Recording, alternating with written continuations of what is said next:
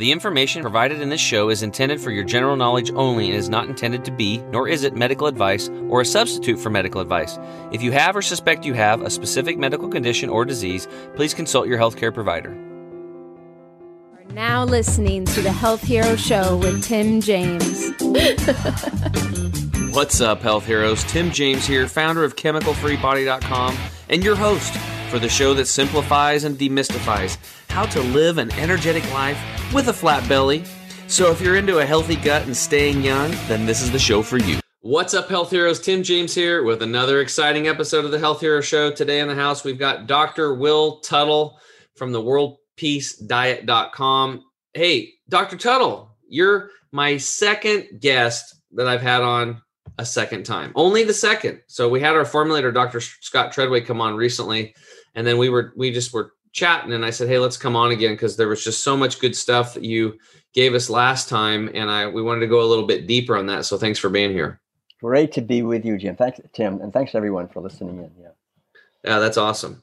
So yeah, well, let's get into it. For those of you that heard his story before, it's been a little over a year. Um, and um, we'll just have you cover that again real quickly, briefly, and then we're going to get into, um, you know, the medical model and what you see from a doctor's standpoint on the current medical model here in America. So let's go. What's your backstory again? Right. Well, i will do it a little differently this time since I already did it once. Uh, there's there's lots of different aspects actually to the backstory, but I think one of the things that uh, makes me similar to other people is I was born and raised in a typical family, eating the usual meals of lots of meat, dairy products, and eggs. And I was born and raised in Concord, Massachusetts, back in the 1950s. Uh, one of the things that was kind of cool about being raised in Concord, Massachusetts, was that it's the uh, really the seat of the American Revolution. And so April 19th is Patriots Day, and my father, every April 19th, along with a bunch of other guys, would get on his Minuteman outfit and get the gun off the wall and go down to the Old North Bridge, and we would reenact the uh, the battle where the Revolutionary War started and drive the British back uh, to Boston, and basically celebrate the idea that if we have a, a system in, in place where there's a lot of oppression uh, and tyranny, then we should do our best to create something better. And a little bit later in Concord, in the early uh, and mid 1800s, uh, there was another revolution. It was called the Transcendentalist Revolution, and it was really the first time in the United States that teachings from other traditions from Asia came into our society. Thoreau and Alcott and Emerson, these guys, they, they had the, the largest library of books on Taoism and Buddhism and Vedanta and so forth. And they were bringing in a lot of ideas. One of them actually was not eating animals.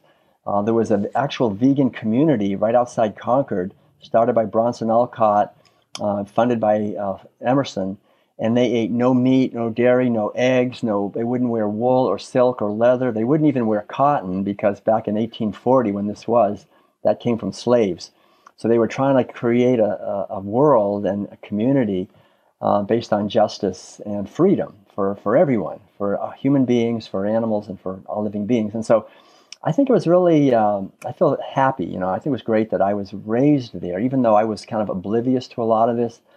Uh, but my father owned also the, the, uh, the, local newspaper. You know, he owned a whole one newspaper when I was born, and by the time I was in college, he had 13 newspapers, a whole chain of newspapers in that area, in the Concord, Massachusetts area outside of Boston. And so I learned early on about the media and the power of the media, and also how media is beholden to advertisers that you can't have a newspaper with the, the money comes in from the advertisers. And so I learned early on that you really shouldn't run any news articles that the advertisers won't like. And so this explains a lot. This explains tremendous amount of why we have today the the, the industry that spends the by far the most money manipulating the media is the pharmaceutical industry, and they've taken tremendous uh, uh, progress in, in taking away, really, I think in many ways, our freedom of speech by controlling the narrative in our society. And one of the things I've realized now, I've been a vegan for 41 years. I, I became a vegan in 1980. So I stopped eating animal foods uh, in 1980. And before that, uh, I was became a vegetarian. But I've realized that it's really the pharmaceutical industry that is most opposed to people uh, stopping eating animal foods because when you when you stop eating animal foods, they lose a lot of money, and they don't like that. So they want to keep everybody eating animal foods, and I can talk more about why that's true. But but that's the essential thing. So uh, for me, as a little kid growing up, though in Concord, Massachusetts, uh, I never questioned eating animal foods. When I was about seven, I think I asked my mother well, the kind of food we're eating, is this what everybody eats? And, and she said, yeah, it's pretty much what everybody eats. And then she came back a few minutes later. She said, well, that's not true. There are vegetarians. And I had never heard that word in my life. And uh, I said, gosh, you know, what's a vegetarian? And she thought about it for a minute and then she goes, well, you know, don't worry about it. You're never going to meet one anyway. and, and then she said, I don't know where they get their protein. So in my young mind, I had this idea of these people, these poor, pathetic people who uh, were very rare. You know, my mother was very old; she never even met one. You know, and there was this idea in my mind that they were uh, very weak and they didn't have enough protein. And I knew protein was what, where muscles came from, and so I was so glad I wasn't a vegetarian. I was so so glad, and I went away kind of like you, Tim. I in the summers I'd go away to the summer camps where we would kill our own animals, and I remember mm-hmm. I learned how to kill chickens and cows, and we, we would do that. We would participate in the life of the farm. It was, one of those beautiful little farms where nothing bad ever happens, you think, but if you're a cow or a chicken or some other animal, uh, it, it's brutal at one point. And so I participated in that and I saw all that, but I was so programmed by my upbringing and I knew that God gave us these animals to eat. They don't have a soul, you have to eat them. And if you don't, you're going to die within 24 hours of a protein deficiency. You know, so that was it. I just did it. But luckily for me, anyway, when I went away to college, I started hearing that there were some vegetarians on campus. I never actually met one, but I heard there were some. This was back in the early 70s. And then right after college, I decided with my brother to go on a spiritual pilgrimage. We started learning about yoga and meditation, and we thought that's kind of interesting. And I wanted to find out more really who I am, life is all about. So we decided we would walk from Massachusetts to California to San Francisco, and we headed off and we walked for quite a while. We walked all the way to Buffalo, and then from Buffalo we headed south. And when um, we got to uh, heading south, we got to Tennessee. Uh, we met a community up with a community there called the Farm, and the Farm in 1975 was the largest hippie commune in the world, and they were all basically they said vegetarians. Today we would say they were vegans because they didn't eat meat or dairy or eggs. And that was it. I stopped eating meat there because I learned about the, the cruelty, really, to, to animals and to people. You know, they taught me a little bit about the fact that most of the food we're growing on this planet we're feeding to animals while people are going hungry. And that's really the driving force behind a lot of the war and conflict in the world because food shortage is really that, that's a basic injustice. So I learned about that. I learned about the, the abuse of animals, um, especially on factory farms, but just in general. So I became a vegetarian, then a few years later, a vegan, and then a few years later, in, in California, I was living in these uh, meditation centers, a Tibetan meditation center, and I eventually shaved my head and became a monk in, in Korea, a, Zen Buddhist monk, and spent um, many, many hours, thousands of hours in meditation in these meditation retreats in South Korea. And that really helped me a lot, I think, to understand that at a deeper level how pervasively my mind had been colonized by my society.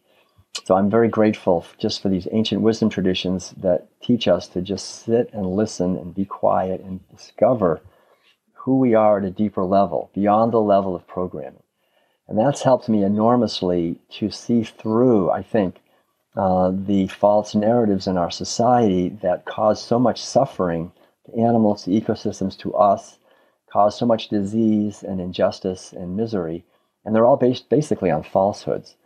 Uh, the big falsehood being materialism, that, we're, that there's nothing but matter on this earth. We have to look beyond the material level to see more, uh, more deeply. So I'll stop there, but that's, that's kind of the, some of the background. Uh, I think a combination of political activism from my father, the newspaper guy, and the revolutionary, and then also the mystical aspect uh, of questioning at a much deeper level from a spiritual point of view. And I think when we start doing that, uh, it's not only very healing for us, we can begin to heal uh, our relationships and our families and with our in our society as well.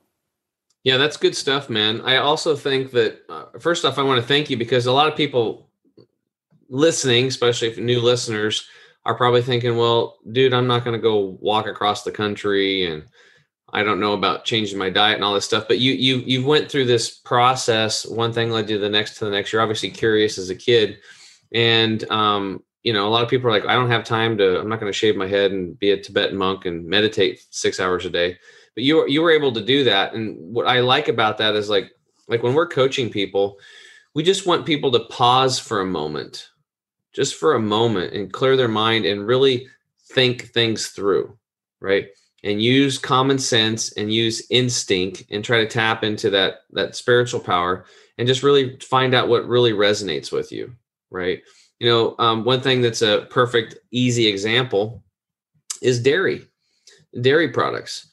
And you know, and pe- people are like, well, what's wrong with dairy? You know, well, um, you know, what's the purpose of cow's milk in nature? I just ask them a question, and they're like, "Well, you know, it's for a for a baby cow." Okay, so cow's milk in nature is for a baby cow, and how long is that baby cow going to drink that milk? Well, and you see people, it's so funny. Like, "Well, they're going to drink it for a while, and then until they're weaned, and then they don't drink it anymore." Okay, cow's milk in nature is for a baby cow for a short period of time until that cow is weaned and then the cow goes and eats what grass or they'll say hey I'm, I'm, like that's correct they go eat grass or they should be eating grass but now we know there's genetically modified soy and corn and all this other garbage they put in them but that's the purpose of cow's milk in nature. So if and, and does the adult cow drink milk? Do you ever see an adult cow going down on the breast of another cow and getting a sip of milk you know and they're like no and they start laughing about it and like no it's silly and i'm like yeah i know i grew up on a farm. If a if an adult cow tried to get um, on the the boob of another cow i'd get kicked in the head like get out of here you know what i mean that's what would happen that's for my baby and um, it's weird to think about so it's weird to thinking about adult cow drinking cow's milk from its own species but put into context, we as humans are drinking from the breast of another species as adults. We're not even babies. Like it's just like, why are we doing this? And then you see people just like think they're thinking about it, and all of a sudden it hits them, and you can see that they had an epiphany, right? And they're like, oh, yeah, I never thought about that. And then I say, you know what I learned was is that baby cows, well, number one, there's a there's a the main protein in dairy is casein. You're aware of this but we don't have a substance called rennin to break it down. Baby cows have rennin in their stomach. We don't have it. That's why at some level we are all lactose intolerant, right? We just we don't maybe notice the symptoms as much as some people. They take it and they they can't they they don't they don't feel good. They might allergy type reactions right out of the gate. But some of us are having that systemic inflammation, internal inflammation at some level. There's some type of lactose intolerant because it's milk from another species and we're adults like we don't need that stuff now right so right. when when people get that education and they have these epiphanies um then all of a sudden it's like they they they start thinking about what else have i been lied to about what else have i been conditioned right. to about and then they find something else and they get that they get the real problem, real solution, and then it leads them to the next, to the next, to the next. So a lot of us in our busy lifestyles, raising kids and society and doing all these things we do and taking care of parents and careers and all this stuff and traveling and vacations, trying to do all this stuff, nobody really stops for a moment and really just thinks and meditates and you know step back for a little bit. Get out of the emotional. It's like when two people are fighting you know a spouse there and the nobody's being you're if you're both yelling you're not accomplishing anything. You're not getting heard. They're not getting heard. All you're doing is jacking up your cortisol you're you're polluting your body with chemicals and you're ruining your relationship. It's best to take a step back cool off really think it through. And usually when you do that you you start looking at it from their point of view oh okay well maybe i could have changed this i could have changed that. Then you come together in an open mind. You talk i'm going to listen okay repeat it back you know go through these processes.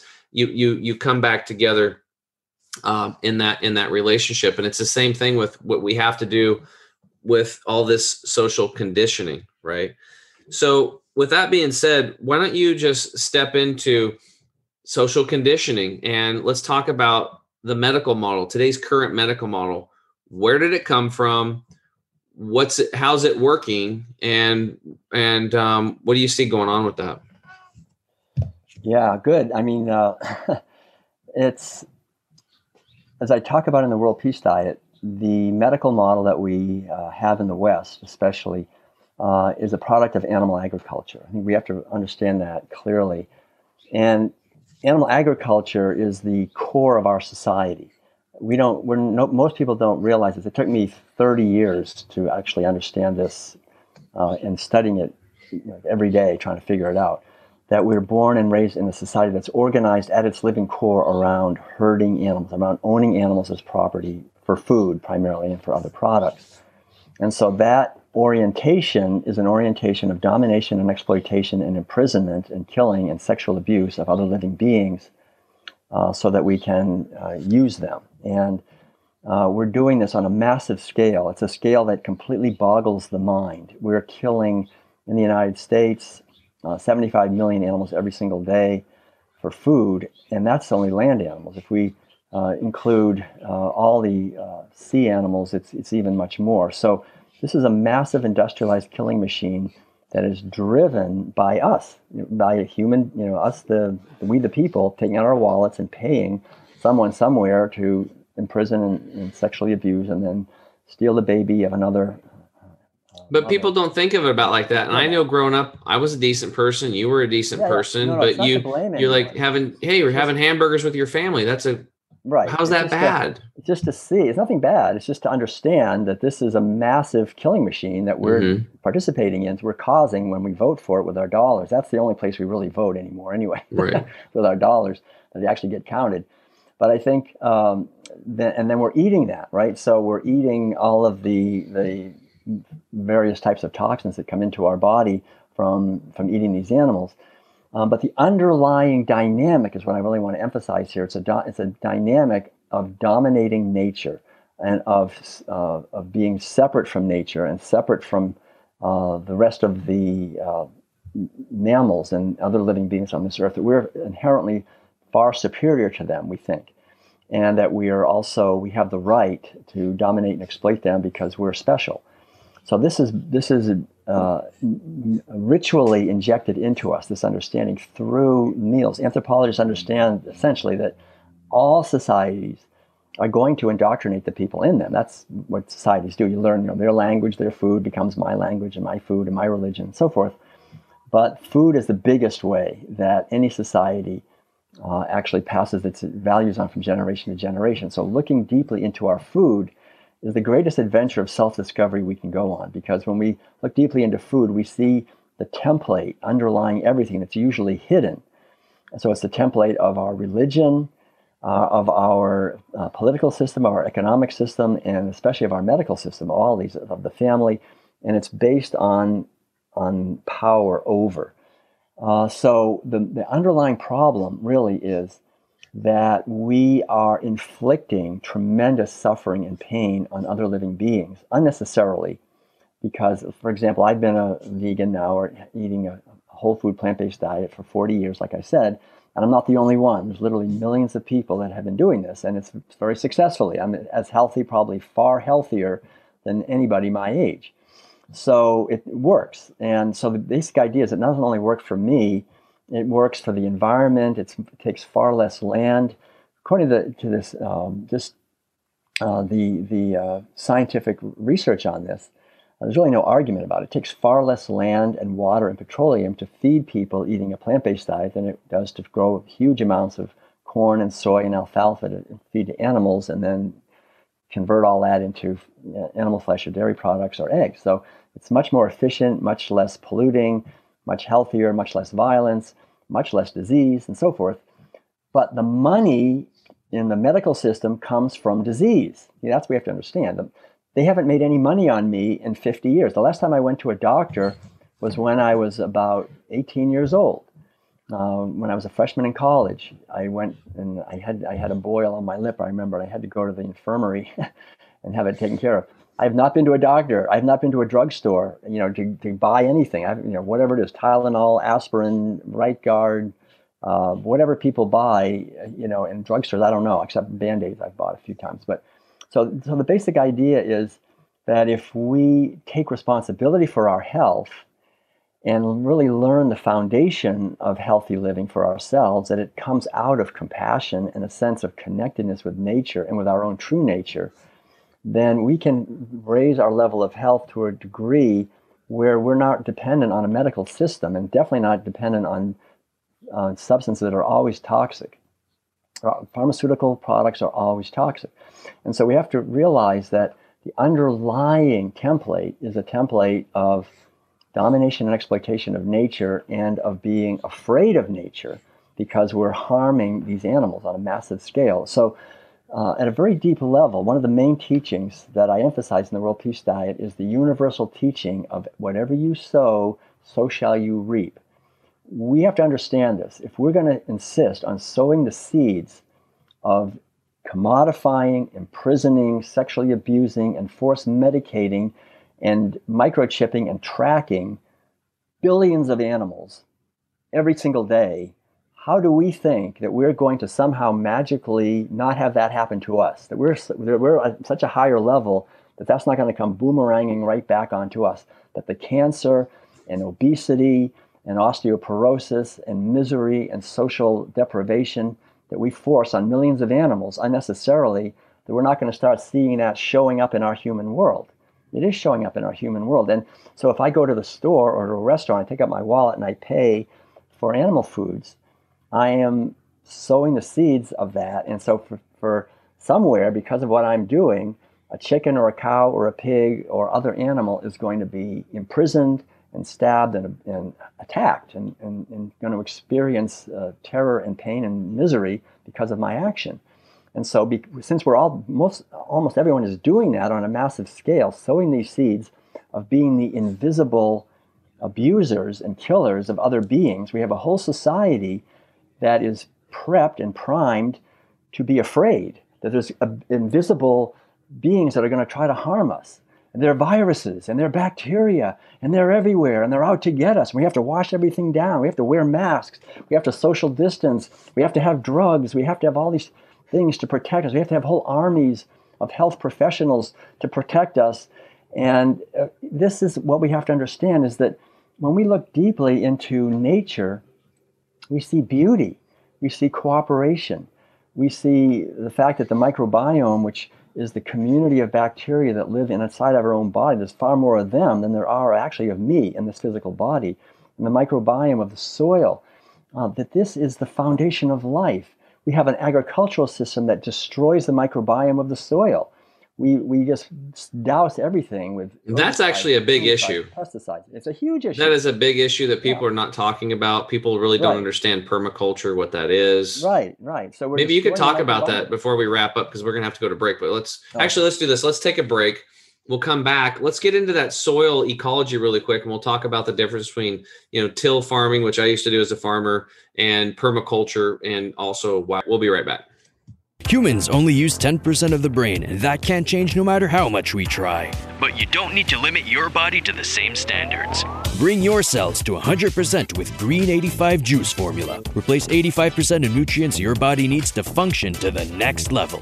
Our chemical free juice formula is 100% organic, contains no stimulants, and is made right here in the USA. Visit chemicalfreebody.com and get Green 85 shipped right to your door. Chemicalfreebody.com. What's up, health heroes? Tim James here. I'm back with Dr. Will Tuttle. And, you know, we're just going to talk all over. We got a lot of stuff to cover here today, but um, we were just talking about soil ecology and you were talking about microbiome. And for those of you who followed us before, we know that there's like 380 trillion viral cells in us. There's 60 trillion bacterial cells and only 6 trillion human cells. So bacteria is a huge component. It's part of our uh, innate immune system. Uh, we have 700 of them in our mouth. We have, you know, you, you look at, there's just, we're billions of bacteria cells. And what's really important is a lot of those billions of bacteria cells, where do they come from? Well, they come from the soil. And this is something I learned about magnesium not too long ago with Kristen Bowen. I had her, um, had her on the show. In fact, I'll just type it up. Uh, I think it's um, episode 56 on our podcast. You guys go check it out she was talking about magnesium. Now, this gal has been into magnesium for over 20 years. She's cracked the code on it.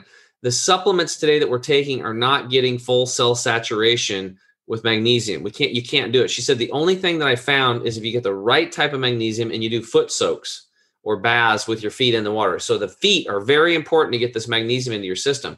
She's like, so why can't we get it out of the foods? Well, what I learned was is that the bacteria in the soil actually transport the magnesium in through the root system of the plant. So if you don't have these natural ecology of bacteria in the soil doing what Mother Nature has put together over billions of years, and you till the soil like I used to as a farmer, and then you plant your crops, you know, and you put in your fertilizer, whatever, and you grow your crop, that's great, right? But there's certain elements and nutrients that you can't get into the root system of the plant because the bacteria that shuttle them there, transport them there, are not there. You killed them when you tilled that soil. So permaculture is where they farm on the soil and they do not till. That's all permaculture really is. Um, maybe you can digress on this, Dr. Tuttle. Thank you. Yeah, you know, that's so important, Tim. And I think um, you know we have where we live in Northern California a food forest, and we've been experimenting with this now for about eleven years. And it's um, really about building up the soil and, and uh, effective microorganisms and, and compost and so forth. Because the way agriculture is done now commercially, like you're saying, uh, it, it's putting in oil, basically petroleum derivatives. Uh, a long time ago, over 100 years ago, Rockefeller and, and the Fo- Rockefeller Foundation and other people uh, realized that there's a lot of money actually in not only in oil, but also in agriculture and in uh, pharmaceutical industry, and these are all petroleum-based uh, products. Uh, so the, the foundation of our agriculture today shifted uh, from soil to oil. And it takes a huge amount of fossil fuels to make all these fertilizers. Enormous quantities of petroleum are used in pesticide, herbicide, and fungicides, especially glyphosate. And glyphosate now is rampant. I mean, glyphosate basically is everywhere. We will not eat anything if it's not certified organic because glyphosate is a broad spectrum antibiotic. It basically kills uh, and destroys your microbiome in your body and the microbiome in the soil. And so this is being has been unleashed uh, on human human beings uh, in an ever increasing amount over the last decades. So it's really critical for people to, t- again, take responsibility for your health, the quality of your food. Grow your own food as much as possible. I think that's absolutely the best. Then you know what you're getting. Build the soil. We've been building soil here. When we moved here, there was not, there was the soil was basically nothing. And now, after all these years, we have really rich soil with lots of worms, and it's fantastic. And we grow, we have 65 fruit and nut trees that we've planted. We grow lots of herbs and vegetables and berries and all kinds of stuff that we eat, and we even can sell some of that. So I think you know each one of us can be uh, taking some time to grow our own food, or at least support local people are caring for the soil organically. And like you're saying, with permaculture techniques that respect and build the soil and create ecosystems that are healthy, where insects are working together and birds and, and other uh, pollinators also and uh, it's a beautiful thing really it's it's a it's a magnificent thing that what we have to understand as i was saying earlier is that a- animal agriculture is the living core of our society and animal agriculture is based on dominating and exploiting nature so after 10,000 years of animal agriculture we started this in iraq 10,000 years ago we now have gotten to the point where everything, we do everything like animal agriculture. We do plant agriculture like animal agriculture. In other words, instead of creating orchards and gardens where we're nurturing and plants and plant and growing food originally was about nurturing plants and it was basically women's work that was working in harmony with nature and with the miraculous truth that if I plant one seed, I get thousands of seeds. It's this wonderful giving. Awesome. It's so beautiful. And the opposite of that is animal agriculture, which was men's work and based on violence and stealing and destroying and terror. And the animals did not want to be exploited. They didn't. They wanted to be able to run around and not have their babies stolen, and have their milk stolen, and have their eggs and purposes and everything stolen from them. But we did it anyway. And so after 10,000 years of that, we've created a whole uh, mentality and practice of domination of nature. And so now we use GMOs and herbicides and pesticides and all these violent ways of monocropping that are based on destroying the webs of life that we depend on to be healthy. So if we are not healthy, the last thing we want to do is to go to a doctor who's been trained by the very same system, the pharmaceutical system, which is based on poisoning the soil, poisoning the human soil the, of our human body, of our, our microbiome, that has a basically adversarial relationship. See, we, we have an adversarial relationship with nature. We're trying to kill the, insects and get and destroy uh, the birds and anyone who might compete with us for our food, all the wildlife and all the, the prairie dogs, and uh, these are all seen as enemies. And now we have an adversarial relationship with even with the our own the bacteria that make up our bodies. We have antibiotics that we take, all these things that destroy our natural health. And of course, that just creates more opportunity uh, for more disharmony, which means more profits one of the things we have to really understand, and this is a key point, is that if I, for example, in myself, if I get symptoms, if I have a sore throat or runny nose, and whatever, some kind of a, like I'm getting sick, people would say, when, I, when that happens, I go, great, I'm cleaning out.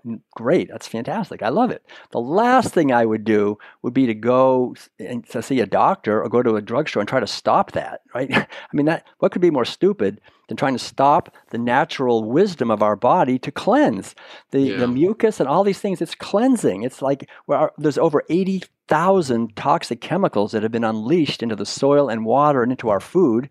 Our body has to cleanse. It does that by what we call a sickness or, you know, it's cleaning house. And so we go to a doctor, we think that's bad, and they suppress the symptoms. And so we can't clean out the toxins, so it drives them deeper into our tissues. And the next thing we know, we have cancer or we have diabetes. We have all these much more serious diseases, and they give us even more toxic chemicals to take, right?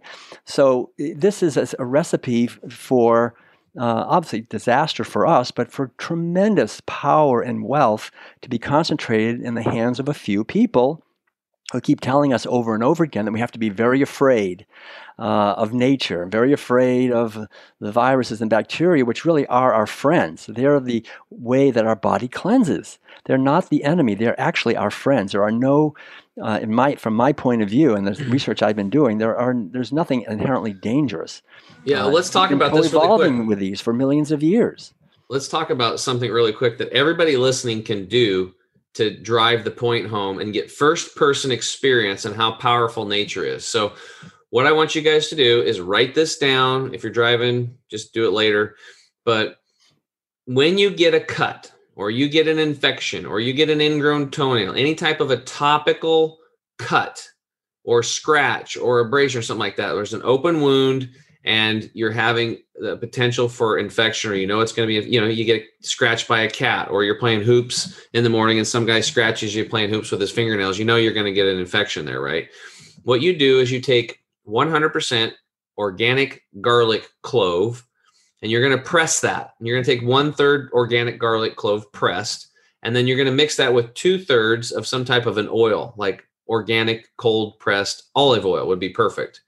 So one part pressed garlic, two parts uh, of the uh, organic cold pressed olive oil. Stir it up, and you're going to have to let it sit and for about 30 minutes because garlic is very caustic and on the on the ph the P scale it's about 3.3 it's very acidic okay? Now this stuff is powerful. You know when people take antibiotics it's going to kill you know 99% of the bacteria 99.9 and it leaves that 1.01 or 0.1 left behind to breed stronger and stronger and stronger and get more resistance. With bacteria, I saw pictures, Will, where the just the gas coming off of the garlic, 100% kill zone on bacteria, 100%. So I was actually I, I learned about this and um, I had I had ingrown toenails um, when I once when I was like 16, and it's very painful because they got to stick the needle down the tip of your toe, which is like a, it's like torture they used in Vietnam to torture uh, soldiers they did they did bamboo you know little shards of bamboo string. They'd stick in the toe and torture people because you have bundles of nerves in your big toe. Getting that shot is one of the most painful things i've ever had in my life. You have to bite something. Once the shot's over with and your toes numb then they actually take scissors and they cut your part a third of your nail off at an angle and then they take silver nitrate on a stick and they burn the nail down the bed in there with the silver nitrate to stop that little part from growing out so hopefully it grows out straight again and you learn to cut your toenail straight across anyway very painful experience i went through it three times i have a whole longer story about this moron doctor at the er that forced me to go back in and go through the same procedure two weeks later because he didn't do what I said because he wasn't doing it correctly. And my son got the same problem, and his toenail was just infected and raw and painful. And I said, "Well, let's try this garlic deal." So I made made the batch. I let it set for 30 minutes, and we we we applied that bandage and changed it three times a day with the raw uh, garlic uh, mixture. And within two days of doing that, the infection was completely gone, and I was able to get under his um, toenail there with um, some tweezers and pack in some cotton, and then let his toenail come out. Now, if I would have went to the doctor it would have been hundreds of dollars in just appointments and you know copays and and then I would have they would have given me antibiotics or get and giving my son excuse me my son antibiotics that would have destroyed his gut microbiome, lowered right. his immune system. And what I learned about garlic is is it kills all the bad bacteria, but it doesn't kill the good bacteria. This is part of that um, uh, innate immune system that we have that's on our skin and in our mouth that protects us, the bacteria that protects us. These are like the Marines that are just sitting there. They're part of the army that's protecting our body and keeping us strong. So this garlic solution, what did that cost? 25 cents. It took me Don't tell minutes, anybody. five five minutes to make it one of the best topical solutions right. for bacteria I've ever seen in my life. And guess what? It freaking works every single time. It works every single time. So you guys can go home and see nature in action, the power of nature. The difference is, that a pharmaceutical company will look at, oh, what's in that garlic thing that's working so well? And then they'll try to isolate one molecule, synthesize it, and then raise it up 500 to 5,000 percent and sell it to you yeah. as as as a cure. Now, I want to go back. So I, I suggest everybody do that, but I want to go back because you mentioned something, Will, about crude oil being sprayed synthetic fertilizers, synthetic pesticides, fungicides, herbicides, larvicides, all these things come from crude oil. Well, William Rockefeller Sr., um, he was also known as Devil Bill. and he was the guy that he, he was like a business guy, but he was also said he was an herbalist. He's the guy that went around and sold um, crude oil in a jar to people that had cancer and and he literally called it snake oil. That was what it was called. It was called snake oil. This is where the term snake oil came from. And he sold it to people as a cure for cancer. And, and he charged them ridiculous amounts. I was almost two months i think it was like one to two months worth of a salary your salary for the year just for a bottle of crude oil. So imagine this. Imagine somebody today taking motor oil and writing snake oil on it and walking oh you have cancer. Here take this um, that'll be eight thousand dollars. That's what he was doing back then because people just didn't know because they didn't have the education. And you know, there maybe there was some placebo effect there, but imagine just drinking oil and, and, and him doing that to people and just just fleecing people right so that's where the snake oil salesman came from was actually the one of the fathers of the oil industry right and this oil industry has continued to perpetuate destruction uh, pollution on a chemical level so bad that our hormones are being disrupted in from all the water sources today because it's pervasive in lakes, streams, and tributaries. Both of fish and amphibians are becoming hermaphrodites. They're having both male and female organs, right, right? Because of the amount of these plastics. So this is a what you said is just I wanted people to understand. You guys can go do the research on this, but this is where we're at. So we've talked about all this. Let's talk about food, Dr. Tuttle, as a solution and being your own doctor. So what, what do people do that are like, okay, we have these problems. There's a lot of toxins out there. There's these, you know, corporate America, big government, big tech, they're all in it together. What do I do as an individual to boost my immune system, boost up my bacteria in my body so I can be like you and, you know, for 50 years you don't even go to a doctor. Okay so this is a pretty good guy to listen to because he's got first person results. He hasn't been to a doctor since he was 18 okay so what, what do we do with food? Um, or would you recommend first steps for people to be their own doctor? Well that's a great question. And uh, i think like in like what i've learned overall is it's about detoxifying our our system as best we can. So um, move first of all to as quickly as possible to an, a whole foods, organic, plant based way of eating. Uh, as much as possible, a lot of uh, uncooked food is also helpful. Uh, but the most important thing is it's organic, so you don't want to be eating pesticides, herbicides, and fungicides, and all this other stuff. Uh, whole foods. You don't want to be eating preservatives and chemicals. Try to, like what we buy basically are just fruits and vegetables when we go to the store, grains, nuts, and seeds, and we make things from that. It, it, there's a learning curve, but most people Mhm. are buying processed foods that have a lot of chemicals in them. So stay away from those foods and support people who are trying to grow food in harmony with nature. The food that we're eating uh, really should be a food that's clean. And I did quite a bit of fasting in the early days. I did four day, seven day, 10 day, 11 day, whatever, uh, water fast when I was in my 20s and 30s. And I would continue fasting every at least once or twice a year, all the way up through my into my 60s. But I think um, uh, that's good. You give your bo- body a break now and then, and just uh, drink water, or just maybe drink vegetable juice. And uh, but that you know, so that's a uh, that's the foundation. You want to be eating. I mean, I think it's important to get enough calories. So make sure you're eating. Uh, we we have basically raw food in the morning and at noon primarily. Uh, we have a big smoothie. Uh, we eat quite a lot of um, fruits and, and berries and um, and, and raw vegetables and from the garden and so forth. And, and uh, we also have some uh, starch, which is a clean burning fuel in the evening. And then get plenty of exercise. It's important to Mm. really use your body. You know, do running or bicycling, or I do 500 uh, reps every morning with a weighted jump rope just to kind of get things going. And swim. I swim in the lake every morning that we have nearby here, and uh, do I think doing yoga is fantastic. Uh, there's there's you know a, a, it's really a wonderful way to build flexibility, strength, balance, and so forth. I also do Tai Chi every morning, uh, which is good for again for balance and and um, just peacefulness. And I also think it's- Walking, walking is great. Walking, eh, you know, whatever you whatever you can do to move your body because that gets the not only the, the blood moving but also the lymph. Our lymph system, our lymphatic system, is really the foundation uh, of our immune system. So you want to. It doesn't have a heart like you know the circulatory system has the heart. The lymphatic system it needs the muscles to move that lymph around, and that's what really cleans out a lot of the dead cell material and, and, and gets rid of uh, pollution. So you want to breathe.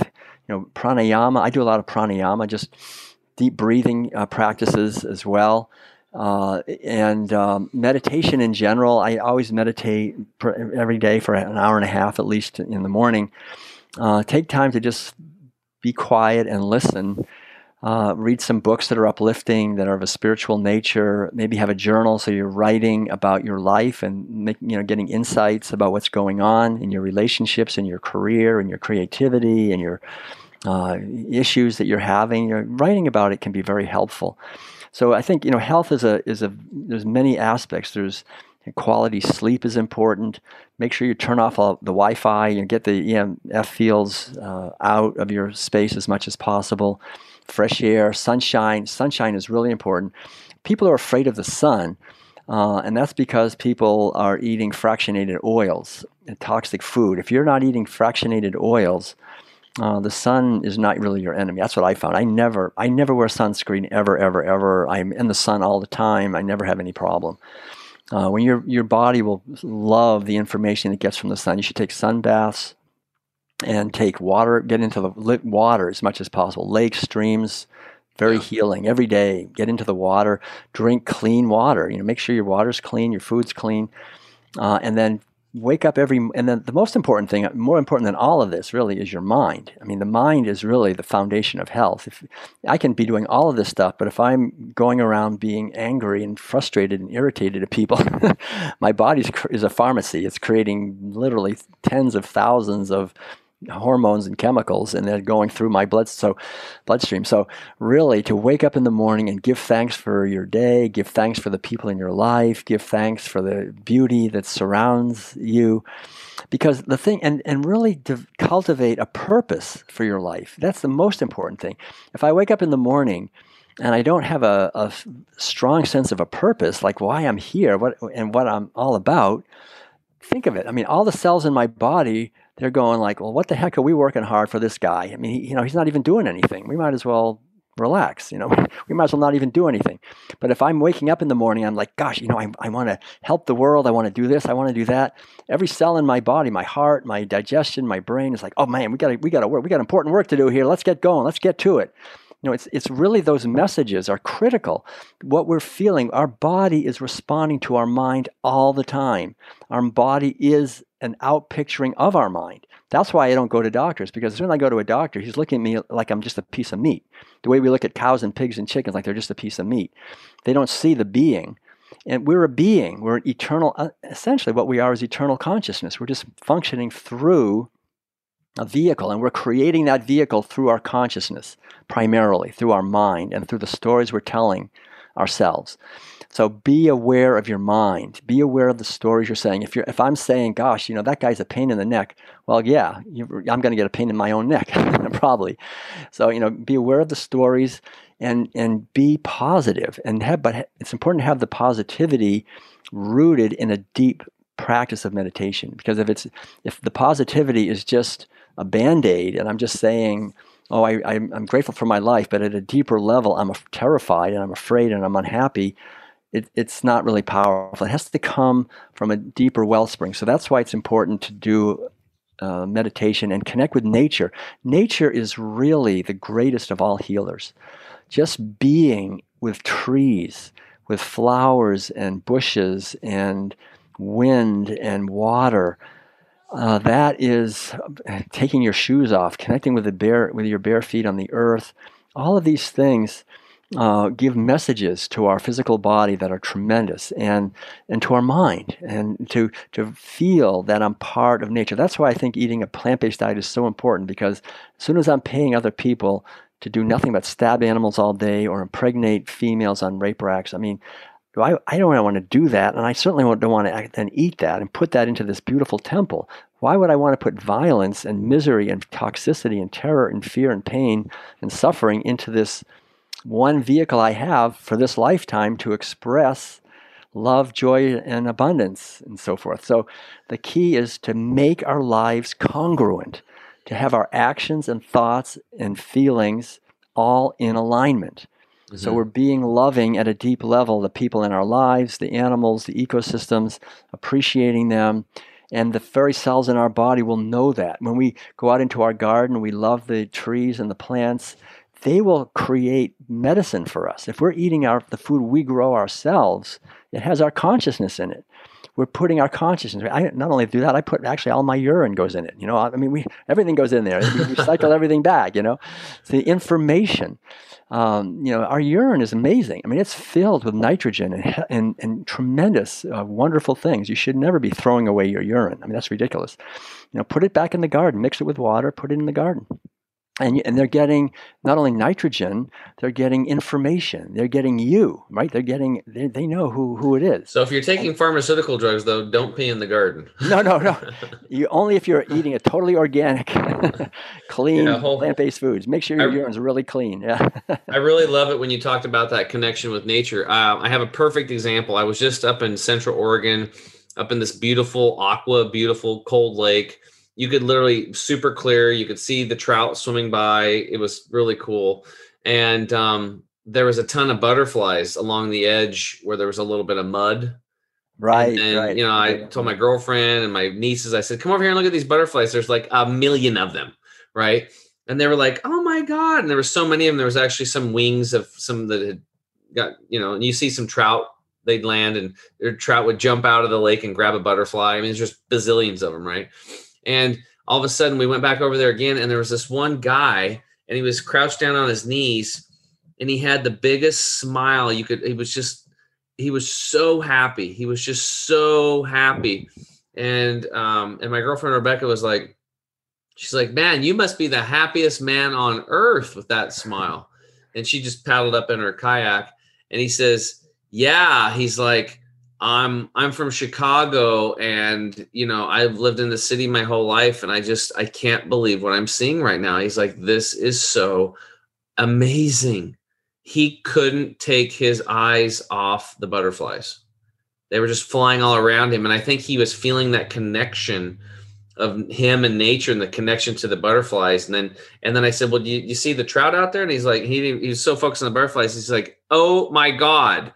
You know, then he's freaking out about the trout, and then he sees the trout eating the butterflies. I said, keep an eye out there. Every once in a while, a butterfly will get too low or fall in the water, and then they'll hammer him. And um, he was just like, wow. I mean, this guy was completely blown away. And I know over in, Ch- in Chinese culture, that's what they do. Is they one of the ways they heal people is they simply just get rid of their phones, their laptops, and all that stuff, and they just go walk out in trees in nature. That's the medicine. Right. It is. Yeah, that's the best medicine, really. So yeah. I think you did a great job on food solutions, uh, being your own doctor. You gave a bunch of steps. I'll recap these at the end. Um, so let's take another break, uh, Dr. Tuttle. When we get back, guys, um, we're going to get into um, how food helps you to build or open up your, uh, to grow or open or to grow your spiritual connection. We'll be right back. Turmeric has been used for thousands of years all across India and Southeast Asia and is one of the best anti inflammatory compounds on earth. Now you can get these incredible benefits with the new chemical free body Turmeric 100 liquid drops. This ethically sourced breakthrough solution absorbs over 100 times better than regular turmeric products, eliminating the need to add black pepper. Turmeric 100 helps against inflammation and pain and is made with the same chemical free body promise. No stimulants, 100% natural, and always made in the USA. Get yours today at chemicalfreebody.com. What's up, health heroes? Tim James here. I'm back with Dr. Will Tuttle. Um, we've had a good talk so far, Doc. Now, what I want to do is like, let's get into how does food, you know, it can either close down your spiritual connection, it can open it up, or if you already have a spiritual connection, it can grow it to levels that you didn't think possible. Um, I know it's because we're all frequency. Um, how would how would you um, share that message with people? Yeah, well, that's what you just said. We're all frequency. I mean, that that's kind of uh, that, that's a very profound uh, and powerful principle to be aware of. You know, there's a a word in Japanese, shojin, which means a diet with no animal foods for spiritual and ethical reasons. Uh, it's a practice it's a practice. They would practice shojin, so just eating a totally plant based food uh, and diet uh, for spiritual reasons, for attaining a higher state of consciousness, for attaining enlightenment. And so the, the underlying idea, I've already said basically that uh, when we harm others, we, it comes back to us. And so one of the things that people who meditate understand is that if I do anything to another person or even another being that is harmful to them, that it makes the mind more agitated, it makes my mind more agitated. And so all religious and spirit, I think really authentic spiritual traditions have had certain rules that we should live by. You see that in all related, like these sort of codes of conduct or precepts. There's five main precepts that are pretty much universal in all spiritual traditions and really even in all cultures. Not killing others, not stealing from them. I will do no harm. Not sexually abusing them, not deceiving them. And then the fifth one is uh, not to force drugs on them that are harmful or to take them ourselves. Mm-hmm. So those are the five universal taboos when it comes to our diet, when, when it comes to animal based foods, we're doing all five, right? We're committing all five things. These cows, pigs, chickens, fishes, other animals, they're, they're killed, they're stolen from, they're sexually abused, uh, they're deceived and manipulated, and there's over 10,000 different drugs and hormones and antibiotics that have been approved to be injected into these animals without their permission. And so we're horribly, we're breaking these precepts on a massive scale. So we're causing tremendous harm, even if we're nice to the people around us in our life, uh, but we're doing it to these animals. And we're doing it to the people, really. I mean, if I'm paying someone, it's well known that the workers in animal op- agriculture operations have among the highest rates of drug addiction and alcohol abuse and other things, especially in slaughterhouses Oh yeah, the stuff that they see. Terrible. Yeah, they see terrible, Ooh. and they have to not only see it, they have to do it. They have to stab animals all day, or they have to impregnate them all day, or they have to whatever it is, cut them up. So these, so we're causing a lot of suffering to other beings, And so we, w- our behavior and our state of mind are intimately connected. Some people think, well, you know, if I, um, if I, if I just change my uh, way of thinking, then uh, I'll be, I'll be happier. But we have to not only change our way of thinking, we have to change our way of acting because our actions also affect our mind. They go both ways. And so we can create uh, in our uh, Grab your microphone up a little bit, brother. It's Oh, just, yeah, okay. yeah. we can we can create in our way of living uh, a way of living that's a positive, virtuous cycle. In most people in our society, unfortunately, it's more of a negative or vicious cycle. In other words, uh, we're raised in a society where since we're killing so many animals, we don't want to think about it, and so meditation and just sitting quietly and being. Most people never do that. Like we're always busy, we're always going because we're not comfortable with ourselves because of what we're eating and what we're causing, how we're destroying not only animals and we're eating that, but also ecosystems, also the injustice in our world. Uh, so if we do the opposite of that and make an effort to that everything that radiates from my life into the outer world, all of the ripples uh, from my food and from my choices and from my relationships are positive and loving. So I'm buying food that is a blessing. I'm, I'm buying products that are not harming others. I'm speaking in ways, I'm acting in ways that are sending out blessings. Then when I go to sit quietly and meditate, I'm actually more at peace. I feel there's nothing I'm thinking, oh, what's that guy going to think? And I hope I get away with this. And, you know, I'm not doing that. I'm just, hmm I can savor just being in this present moment. When we start doing that more, we naturally have a more open hearted feeling. And when someone cuts us off in traffic, we go, oh, I hope you have a great day, fella. You know, we're not like, oh, I hate that guy. You know, it's just the Or yeah, you start thinking like, wow, yeah, you just wonder what happened. feeling- Wonder what happened to them today Right, that maybe made, they're- put them in that, that, that right. state or their, start to their have compassion. childhood. Yeah, we, right. We have compassion for them. We have understanding. Mhm. and then and, and that just leads us to have more peace so i think the, the word that i really think is important is the is the word is savor that i think what, what we can learn to do with time is to savor our life uh, to savor the moments that we have when we're meditating we're just we're being we're aware of our thoughts and we're also aware of the silence and the infinite being that is what our true nature is that is eternal is coming through that we're here just for a few short decades working through this this physical vehicle. We're like a flower and it's very mm-hmm. precious. And we begin to see other people as flowers and animals and ecosystems and we see the beauty of them. And suddenly life becomes so beautiful and we don't want to harm anything. We want to just as much as we want to treasure all the beauty on this earth because it's very fragile and transient. And we see that in the children we see that in old people we see that in everyone. But we can't see it in them if we don't see it in ourselves.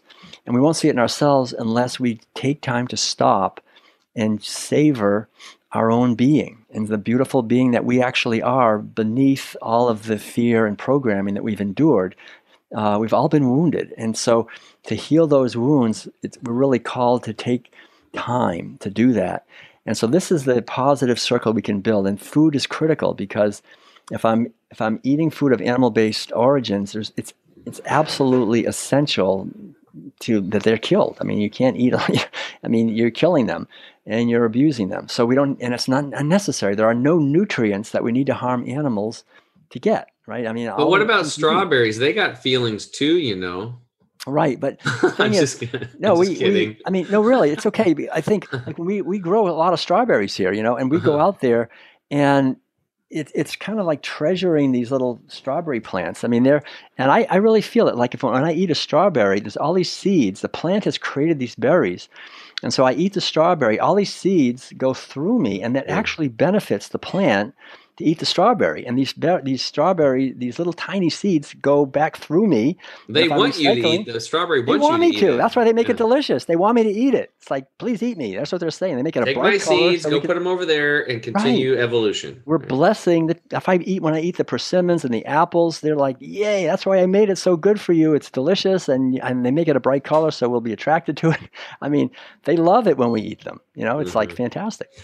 So the whole idea is to just uh, see work in in the sense that we're part of the web of life and that we can uh, nurture and foster the web of life and that life feeds on life. Life does not feed on death. I mean, this idea that, well, we have to kill the animal to be healthy, that's based on a complete misunderstanding. And uh, we can, it's actually the other way around. The more we give and create life affirming environments that they can feed us, they can feed everyone on a fraction of the land. We could feed everyone on a fraction of the land, and we could allow the forest to come back, and all the animals that were imprisoning could go back to living their lives freely as they did for millions of years. The cows, the, all the animals are doing that. I mean, except for cows. Like there's there's wild pigs out there, there's wild chickens out there, in the jungles of Southeast Asia. Wild turkeys everywhere, wild fish everywhere, wild ducks and geese and, and sheep and goats, and all these animals. The last wild cow, unfortunately, we killed only a couple hundred years ago. It was in Poland, like in the 1700s. We killed the last free living wild cows. those things they were could, big. They were huge. They were called aurochs. They were big they were and they massive. were the, you yeah. didn't want to mess with them, so they right. hybrid them down to be docile. Right, so right. I will tell you that, like when I went to Hippocrates, their motto is "Let thy." It was uh, the food. It's not the food. It's not yeah. the food in your life. Right, it's right. The right. life in your food. Right, right, right. Yeah. Right, and you know, I can tell you, um, I really didn't have any religious background, spiritual stuff at all my whole life. I was just like, do good. That's pretty much, you know, be nice, be a good person, you know, just basic common sense stuff. When I went to Hippocrates Health Institute and I went on raw living food diet and got all detox and stuff, um, I just started looking around. I'm like, God, there's something more. I couldn't put my finger on it. I didn't know exactly what it was. I knew there was something more. I just didn't know what it was. And that was in 2011. By finally in 2018, after being led to finally just, I mean, I guess I'm slow on the uptake, but um, I listened to a gal recommended to me um, uh, uh, Bashar and also um, Abraham Hicks. And she didn't even want to tell me about these people because she thought that I would think she was crazy. Right. And because, you know, and some of these people, they, they channel people and do this stuff. But the reality was, is what they were speaking it started resonating with me. And I'm like, man, and then I started applying it to my life and it worked like perfectly. It was like amazing. Like I learned the concept of following my highest excitement, like finding something that right now, like after I get out done with this call, and I suggest everybody else do this as an exercise. When you're done listening to this show, look around and whatever gives you the most excitement that you have the best ability to take action on, do that. Go do that thing until you can no longer take action on it, and then look around and find the next most exciting thing that you can do and do that. And there's the map for your life. Like that's it. Like this is the higher mind, the God, he, she, it, whatever you want to call it, the vortex communicating through you through the conduit of um, of excitement, um, imagination, and, and and then excite through imagination, and then excitement is the map where you need to go. And literally, I started doing that, and then the synchronicities in my life that started happening have the right people, the right place, at the right time, and people that I wouldn't even just people just started lining up for me. My life just started and become it was almost like a synchronistic flow. So these crazy things like you were like you run into some friends that you haven't seen in 10 years at a like right. at a resort or something. You're like, oh my God, how are you doing? Oh my God. And you have a blast, you have a party. Imagine your whole life being like that. Every moment of every second of your life. It's possible. I, I mean, yeah. I'm not there yet. I'm still working on this stuff, but um, and then I got into what I wanted to get people excited about was was meditation. Now you mentioned that you meditate for an hour, hour and a half a day. Now the first somebody listening to that that's not meditating is probably going, I'm never doing that. I don't got time for an hour. Well, okay, look, it's not going to start out that way. Okay. Get your get your little stopwatch and set it for 10, 15 minutes. And that's it.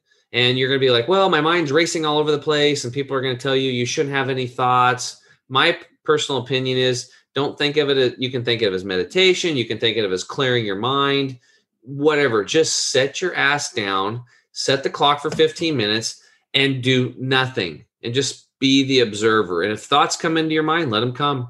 And they're going to become, oh, I should be going doing this. I got things I got to get done for the day. What am I doing here doing this? You know, you might be thinking these thoughts. Just let them be. Just check them out but just keep coming back every single day 10 minutes a day 10 minutes a day or 15 minutes a day 15 minutes a day. And what you'll find is eventually there's going to be a, a shift. And all of a sudden you're going to you're going to start connecting. And if you can go outside in nature even better and get outside and get fresh air um, even if it's a covered thing if it's raining get outside if you can wear a sweater or whatever get outside it's so important.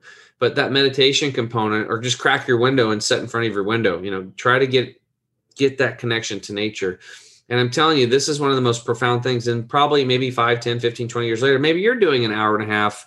Uh, some people are doing, we're doing like I talked to Gabriel Cousens, or I didn't talk to him, but I listened to him. He was talking about for a period of time, he was meditating six hours a day. Now, even me Yeah. hearing that, I'm like, that's a lot. That's a time commitment, right? We were. I was for years. I was doing uh, like eight hours a day. But, yeah, but uh, you became a, a monk. So I mean, most monk, people right. aren't going to do that. So just start with 10 minutes a day. But This is very right, it's- powerful medicine, you know, it's, man. It's just exactly what you said. And what the, one neat little thing I'll just add to that is that um, scientists have been researching meditation, and, and they've noticed that there really are very sort of quantifiable um, benefits to people's physiology and in their relationships and the quality of their relationships. And what they found is that whether the people thought they had good meditations or, or bad meditations, it all it all helped. Even when people Mhm. said, "Oh man, I had this terrible meditation. I you know my mind was all over the place. I couldn't you know." Actually, even that was beneficial. Mm. So so the whole idea of judging it, like, "Oh man, my I'm not a good meditator. My mind is all over the place." The, the most important thing you said, just sit down and just keep coming back and It's like riding a bicycle. It's just you don't try don't look for progress necessarily. The progress if you want to look for progress it'll be in the rest of your life when you're not meditating. And uh, it's uh, it's just a, a wonderful foundation. It's a natural human thing. We're raised in a society where it's not natural because we're eating terrible food and we're pressured. We're all pressured uh, in many ways but this will this is a key to getting clarity so that we're like you say we're living uh, our own life, not somebody else's life, by following excitement. And another word I think that's a, a good word for excitement is enthusiasm. And enthusiasm comes from the Greek roots en theos, which means to be in God. You know, basically, we're in a divine flow at that point. And I think whatever you feel enthusiastic about and called to, beyond just um, the any kind of addictive level, but really you call to. Yeah, that's what Bashar that. talked about. He said that, yeah, enthusiasm. Was it enthusiasm? Oh no, he said imagination. Imagination. Imagination, Imagination. is the conduit between It your is, higher mind and yeah, your in right. Your, but enthusiasm, um, I haven't really thought about that one. See, excitement is more of like the actionable step, hmm where joy is just being joyful, right? Excitement is more action oriented. So that's more of, you know, your what you put out is what you what you get back. Right? Yeah. So you have this imagination that is the conduit and then you that imagination leads you to, well, I want to go do this. The excitement then Excitement of that, right? takes action yeah. and then the universe reflects back um, exactly what you wanted or maybe it reflects back what you wanted on a higher level that but you might not want it on your physical mind see what i learned was is that the higher mind god he she it however you want to look at it that's like the view on the mountaintop it sees everything. It's it, and you're down there with your physical mind in the valley in the trees you can't see what's going on. And you're like um, well i'm to go over here. And your higher mind's like no go left. You're like no i'm to go right. And it's like go left. And then boom you fall in a hole.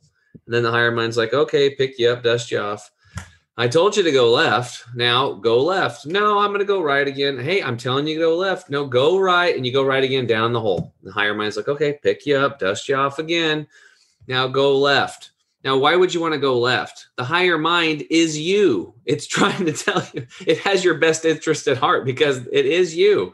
It's not gonna, it's not gonna do you wrong at all ever. It's never gonna do that. So, and um, you know, some people think like this is woo woo. Like when I grew up Eastern Oregon hunting and fishing, farm kid, redneck, you know, this kind of stuff. We'd laugh at people like like us right now, like me and you, mm-hmm. like those. pff, hippy dippy freaking granola crunching eating you know he, he was probably at woodstock you know he's smoking his doobies and you know all that it's just like societal conditioning that's actually a form of racism. When you tell somebody they're a nerd or they're a dumb blonde or a dumb jock that's that's some real forms of racism right there or you know woo woo woo woo people. But what i found out is a lot of this woo woo stuff isn't woo woo at all. The other stuff are the snake oil salesmen the people that are peddling you know single molecule drugs. They're peddling you know don't listen to don't don't meditate don't do your breath work you know just Yeah. come to us. We'll take care of you. And again i don't know if we talked about this before but um, jim rohn said if you don't have your own plan um, somebody else has a plan for you, and guess what that is? Not much. Yeah, you'll be. Yeah, right. You're a you're a, a bit actor in their in their drama, basically. That's right. Yeah. Well, Dr. Tuttle, um, it's been a pleasure having you on again. Was there any uh, final last words? No, I mean, uh, yeah, thank you. It's been great, and I think um, I'm glad that we were able to cover a, a- a lot of different terrain here. Uh, the most important thing, I think, though, really is uh, what we've been saying at the end to question everything in our society, the official narratives, especially the ones that come through the uh, underlying. Um, um, the mainstream media. me- yeah, the media. You know, the media Yeah. is the mainstream media is devastating. Really, Any news organization, except for the little feel good stories, if they're telling you something, it's probably the exact opposite. If you get fact checked, whatever they fact check to say is a fact, it's the it's probably a 180 opposite. That's where we're at today. Exactly. That's where we're at Yeah. today. So that's a good point. Well, thank you, man, for being here. Um, just to wrap up, his food solutions, be your own doctor. The most important thing was giving thanks and having gratitude, connecting with nature. A whole foods plant based diet has done you well, bro, doctor. You 50 years, you haven't been to the doc yourself. Became his own doctor. Um, lots of raw living foods, exercise, yoga, stretching, breathing exercises, journaling, sleep, reduce EMFs, uh, electromagnetic frequencies, uh, giving thanks, and again, just eat you know clean water, clean food, and hopefully clean elections. That's what we're going to be moving towards. So, um, and you guys can check him out at Wor- Dr. Tuttle at worldpeacediet.com. That's worldpeacediet.com. Pick up a copy of his book, The World Peace Diet. Um, it's been out for 15 years. It's in 17 languages. It's all over the world. He's been traveling and lecturing for years. Um, uh, and uh, it's just a just a just a great dude. So um, and then you had another book too that you recently written. It was something about islands. I thought was really interesting. What was the name of that book? Your inner islands: the keys to intuitive living. Yeah, your inner islands, right? Yeah. So what Yeah. are the inner islands? Just a brief, real quick. The inner islands. Okay, so there's basically the, the whole idea in the book is that all of us are on a journey from this shore to the other shore. This shore represents where we are right now. The other shore represents our fully developed potential spiritually and physically and uh, intellectually and emotionally. And the first island we come to is the island of there's the island of energy, the island of meditation, the island of understanding, the island of relationship, the island of compassion, the island of imagination. And each island has teachings uh, that go with meditations and practices that we can do to actually develop meditation, energy, imagination, relationship, Oh, perfect. so. So Yeah. that'd be a good book. So you probably get Yeah. both of his books. So for those of you that are maybe like new at this, you're thinking, "Hey, I want to meditate. I want to do some more breath work." Um, that book would be a, a great uh, uh, help to you to read through it. It has a guided practice. Is that correct in there?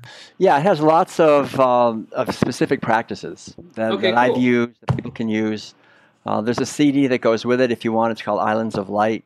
It's uh, on our website. You can find out more there. It's on Well, Amazon. that's- stuff like That's that. great. Well, Dr. Tuttle, thanks again for coming on. And for you listeners around the world, we love you so much. Thank you for tuning in. Thank you for liking the videos, sharing, and subscribing. Um, we are censored, and um, the algorithms don't pick up truth, freedom, and health and the messages that we pronounce. So we're really relying on you. And it's the same thing with our business. Um, Dr. Tuttle, like with our food products, it's the same thing. We don't do any marketing other than, you know, I do a lot of shows. I do podcasts, I get direct to consumer and then people try our products and then the whole idea is they have good result and then they tell other friends about it so we are literally like old school. This is everything we're doing is grassroots and i wouldn't have it any other way. So we really appreciate you guys sharing the video.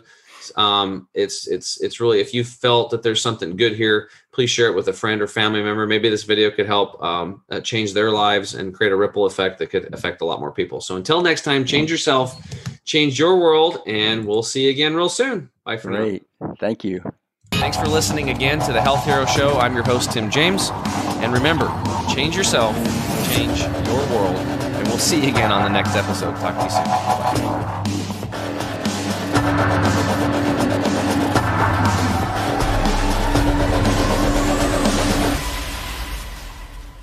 You have just listened to the Health Hero Show with Tim James.